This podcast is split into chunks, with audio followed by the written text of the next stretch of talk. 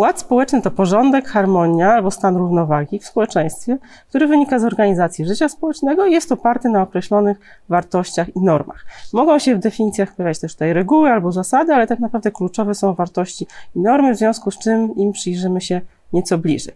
Czym są wartości? Wartości to tak naprawdę to, co uważamy za cenne i do czego chcielibyśmy dążyć. One stanowią rdzeń kultury i są, tak jak powiedziałam, celem. Natomiast normy stoją na straży tych wartości i są środkiem do osiągania e, tego celu. Czyli na przykład, jeżeli mamy taką wartość jak życie, to przypisaną do niej normą jest zdanie nie zabijaj, ale oczywiście tych norm może być więcej szczegółowych związanych z różnymi aspektami, czyli na przykład normy związane z eutanazją, aborcją, karą śmierci czy obroną konieczną.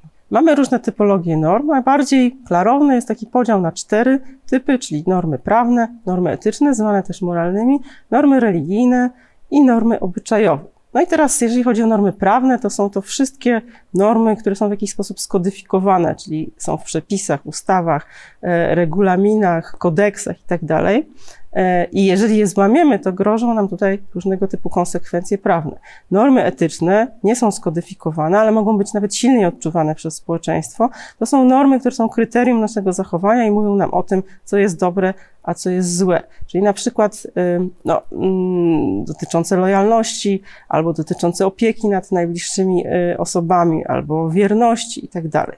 Normy religijne e, no, związane są z jakąś konkretną religią i, i wyznaniem i na przykład z rytuałami, czyli mówią nam o konieczności uczestnictwa w mszy albo konieczności spowiedzi, ale też wyznaczają na przykład granice tego, co jest grzechem, a co grzechem nie jest. No i wreszcie normy obyczajowe, które mm, no, regulują nasze zachowanie w konkretnych sytuacjach, czyli mówią nam o tym, jak się przywitać, jak pożegnać, czy mówić do ludzi na ty, czy na pan, czy wolno się patrzeć w oczy, czy lepiej tego unikać, jak daleko stać i tak dalej, jak się ubrać. Czyli no, generalnie są to normy, które mówią o tym, kolokwialnie mówiąc, co wypada.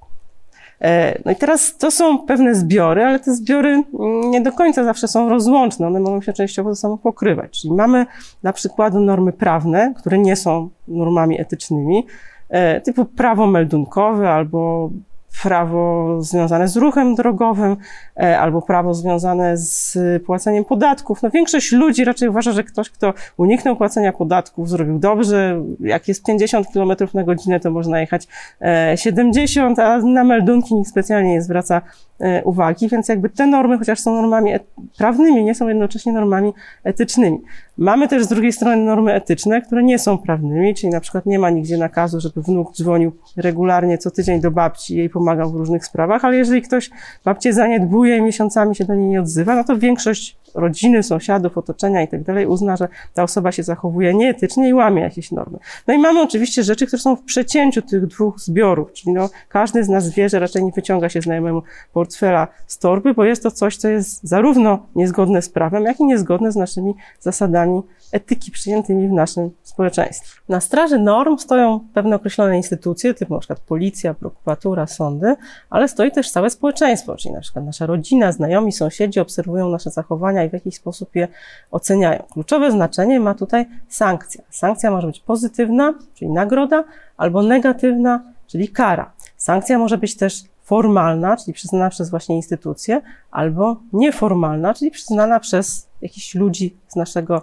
otoczenia, znajomych, rodziny i tak.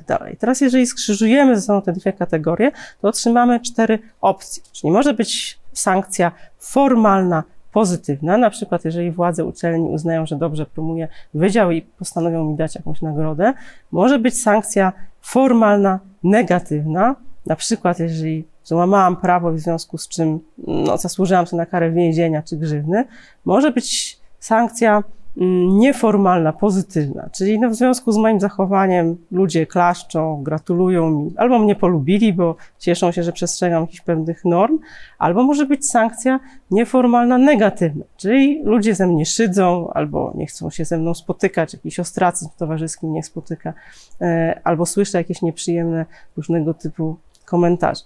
Poza tymi sankcjami, które możemy otrzymać od instytucji albo ze strony jakichś różnych osób w naszym otoczeniu, jest jeszcze pewna sankcja, która grozi nam, jeżeli nawet nikt nie wie o tym, że złamaliśmy pewną normę, jest to tak zwana sankcja sumienia, czyli każdy z nas ma jakiś system wartości e, i może być tak, że nawet nikt nie wie, że zrobiliśmy coś złego, ale my to wiemy i to gdzieś siedzi w naszej podświadomości i powoduje, że czujemy się niefajnie.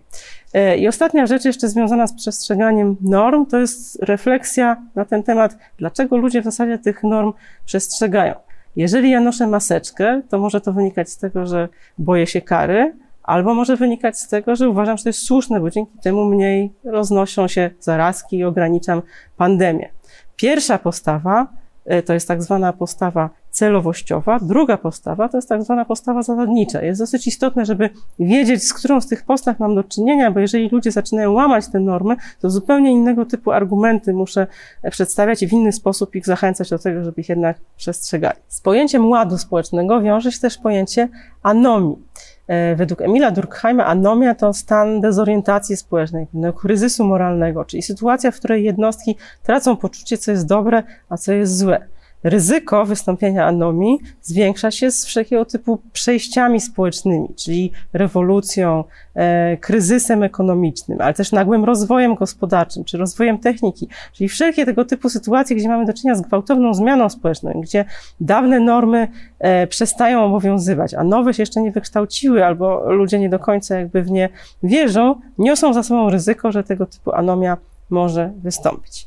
E, koncepcję anomii kontynuował Robert Merton, który jakby stwierdził, że kluczowe tutaj, jakby w przypadku rozważań nad anomią, jest kwestia e, rozbieżności pomiędzy wartościami a normami, czyli rozbieżności pomiędzy e, celem, które chcemy osiągnąć, a pomiędzy środkami do tego celu. I tutaj możliwe jest pięć różnych opcji, czyli pięć reakcji człowieka na te napięcia na linii wartości normy.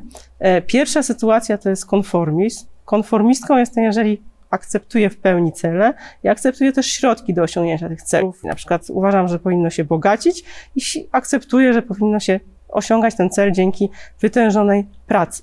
E, drugą opcją jest rytualizm, czyli nie akceptuję celu, ale albo mam zaniżone ambicje, ale akceptuję środki. Czyli tutaj mm, no, przestrzegam gorliwie wszelkich norm, no nie jestem zagrożeniem specjalnym dla ładu społecznego, ale raczej nie jestem szczęśliwa, bo żyję niejako w cudzej skórze. Trzecią opcją jest innowacja, czyli sytuacja, w której akceptuję cel, ale nie bardzo mi się podobają środki, w związku z czym kombinuję w jakiś inny sposób tutaj ten cel osiągnąć. No i mamy wreszcie dwie opcje, które polegają na negacji i celu, i środka do celu. To jest wycofanie i to jest bunt. Różnica pomiędzy tymi dwoma opcjami sprowadza się do tego, czy jestem osobą bierną, czy jestem osobą aktywną. Jeżeli jestem bierna, to neguję te rzeczy, ale jakby nie walczę z tym, wycofuję się. Mogę żyć gdzieś na marginesie społeczeństwa, mogę uciekać w alkohol i tak dalej. Natomiast jeżeli jestem osobą aktywną i neguję te, te obydwa elementy, no to w tym momencie postaram się narzucić społeczeństwu moją własną wizję, czyli moje własne wartości i moje własne normy. W przypadku norm i wartości możemy mieć do czynienia z różnego typu konfliktami. Czyli na przykład konflikt może dotyczyć dyskusji wokół pewnej określonej wartości. Wszyscy możemy ją akceptować, ale możemy zupełnie inaczej ją rozumieć. Jeżeli mamy na przykład dyskusję dotyczącą aborcji, to jedna i druga strona może mówić o życiu jako wartości, tylko e, z punktu widzenia jednej grupy tym życiem, które należy chronić jest życie dziecka poczętego, z punktu widzenia drugiej grupy tym życiem, które należy chronić jest życie matki. Możemy też tutaj dyskutować, kiedy życie dziecka tak naprawdę się zaczyna. Czyli tu jest całe otwarte pole do różnego typu dyskusji, sporów yy, i tak dalej. Możemy mieć konflikt pomiędzy dwoma różnymi wartościami. Jeżeli ja powiedzmy jestem politykiem i mamy pandemię, muszę podjąć jakąś decyzję, e, pewną opcją jest na przykład zamknięcie wszystkiego, czyli zamykam siłownie, restauracje, e, sauny, muzea, szkoły, każę nosić ludziom maseczki, ograniczam możliwość przemieszczania się, spotykania w grupach i tak dalej. Robię to wszystko w imię wartości, jaką jest życie, żeby ludzie się nie zarażali, ale jednocześnie podejmując tego typu decyzje, e, działam przeciwko wartości, jaką jest wolność, ponieważ w bardzo dużym stopniu ograniczą swobodę e, działania ludzi. Może być też sytuacja taka, że pewne normy są ze sobą sprzeczne, czyli jeżeli mamy tutaj znowu tą przykładową sytuację pandemii, e, muszę siedzieć w domu, jestem na kwarantannie, ale jednocześnie tego samego dnia stoczy się sprawa sądowa mojego przyjaciela, w której byłam wezwana na świadka.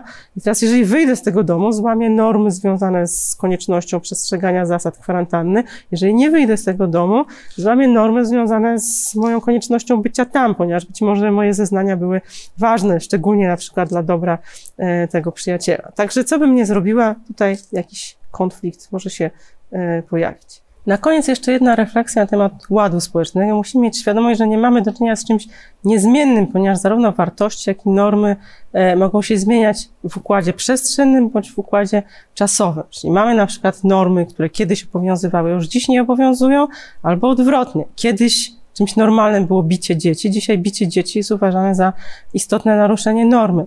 Jeżeli pojedziemy do innej części świata, do innej kultury, spotkamy się z normami, które nam się mogą wydać zupełnie abstrakcyjne, czyli przykładowo w islamie zakaz jedzenia wieprzowiny albo zakaz używania e, leków opartych na e, żelatynie e, wyprodukowanej na bazie świni, czy też na przykład zakazy dotyczące kontaktu wzrokowego. W krajach islamskich kontakt wzrokowy między kobietą a mężczyzną trwający powyżej dwóch sekund jest tak zwanym cudzołóstwem oczu, czyli coś, co jest dla nas zupełnie abstrakcyjne. Czyli musimy mieć świadomość po pierwsze tego, że przemieszczając się do innych części świata możemy trafić na inne łady społeczne, ale również tego, że nasz ład społeczny zmieniał się i będzie się cały czas zmieniał, ponieważ jakby wyrósł on na bazie e, religii, tradycji, historii, ideologii, e, demografii, klimatu, kształtowania przestrzennego i różnych tego typu czynników, ale też technologii, w związku z czym wszystko cały czas się zmienia i wszystko cały czas jest